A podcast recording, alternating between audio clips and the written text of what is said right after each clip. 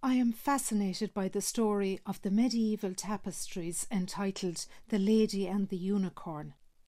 This famous series of six massive wall length tapestries features an elegant lady in a garden, sometimes accompanied by her handmaid, but always with a unicorn on her right and a lion on her left. Birds, flowers, and animals are represented too, and each scene is somehow imbued with all the wisdom of the ages.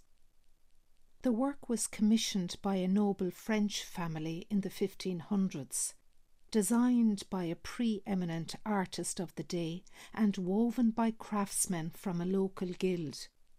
Creating these tapestries would have kept them busy for several years.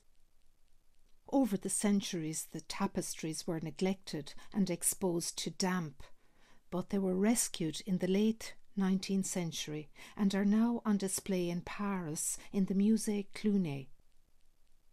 The tapestries continue to inspire novelists, painters, filmmakers, and poets. I have only seen the tapestries on the internet, but it is easy to see why they are priceless and viewed as national treasures in France.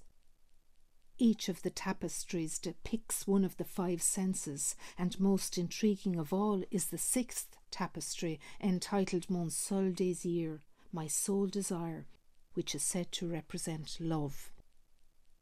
Each tapestry has a beauty, a grace, and a purity about it I peer ever closer and find myself falling into a timeless place, where the viewer is enthralled to those five senses, where nature holds sway, a guardian angel like no other.